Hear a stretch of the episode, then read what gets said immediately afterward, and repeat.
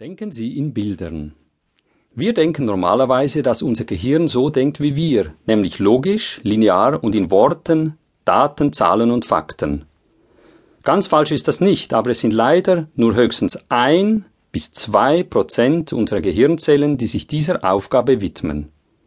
Die restlichen 95 bis 98 Prozent sind mit Denken ganz anderer Art beschäftigt. Nämlich mit Bildern, Gefühlen, Geräuschen und anderen Sinnesempfindungen. Forschungen am Gehirn von Albert Einstein zum Beispiel haben ergeben, dass das Gehirn von Genies biologisch gesehen völlig baugleich mit allen anderen ist. Dass es aber einen ganz anderen Unterschied gibt, der darüber entscheidet, ob sie ein Genie sind oder nicht. Nämlich die Fähigkeit zu visualisieren. Informationen mit Gefühlen zu verbinden und das alles ohne die Interventionen des bewussten Zensors unserer linken Gehirnhälfte. Kinder denken nicht in Begriffen, sondern überwiegend in Bildern und Vorstellungen. Sie haben ein fotografisches Gedächtnis, mit dem sie ganze Erfahrungskomplexe speichern. Mit dem Erlernen des Alphabets und der Schriftsprache verlieren Vorstellungskraft und bildhaftes Gedächtnis automatisch an Bedeutung.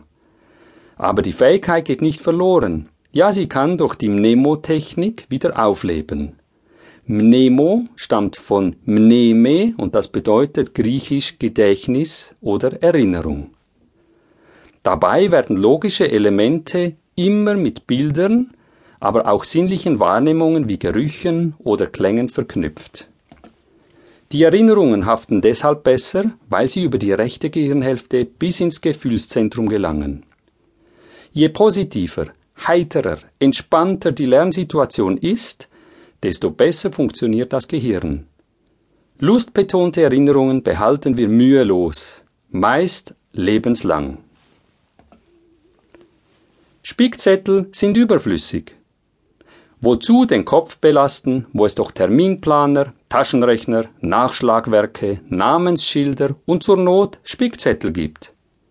Jede Art von Lernen macht geistig fit, das aktive Training der grauen Zellen fördert Intelligenz, Kreativität und Selbstbewusstsein. Ein Gedächtnis, das nicht gefordert wird, verkümmert. Wer Zahlen und Fakten abrufbar im Kopf hat, gilt als kompetent. Wer Menschen mit ihrem Namen anspricht, schafft schneller Kontakte. Ein gutes Gedächtnis ist praktisch. Wer sich Infos merken kann, verschwendet weniger Zeit mit Nachschlagen. Das Tolle daran ist, Je mehr Sie lernen, desto aufnahmefähiger wird Ihr Gehirn. Wussten Sie, dass Ihr Gedächtnis ein Spaßvogel ist?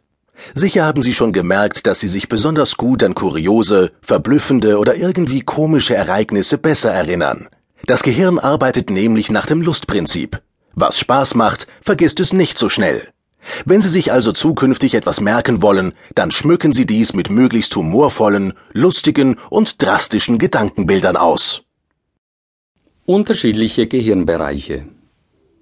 Dass das menschliche Gehirn in eine linke und eine rechte Hemisphäre unterteilt wird, weiß fast schon jeder, der ein ebensolches besitzt.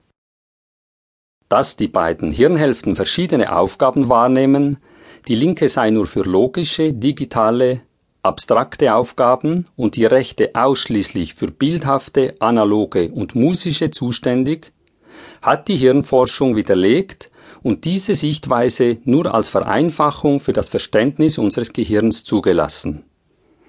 Vielmehr unterscheidet man das menschliche Denkorgan in Gedächtnisbereiche oder Speichermechanismen. Einmal ganz anatomisch gesehen wird es in ein Großhirn, ein Kleinhirn, einen Hirnstamm, in eine Hirnrinde und in andere Bereiche mit sehr komplizierten lateinischen Namen unterteilt. Dann werden Gedächtnisarten unterschieden aufgrund der Art der Speicherung von Gedächtnisinhalten. Welche Geste machen Sie beim Jubeln? Welche Bewegungsabläufe braucht es beim Inlineskaten? Da gibt es zum einen das prozedurale Gehirn, dieser Bereich speichert Wissen auf implizite Art. Das heißt vereinfacht, etwas können, ohne sagen zu können, wie und warum. Es speichert Handlungen, Regeln motorische und allgemeine Fertigkeiten.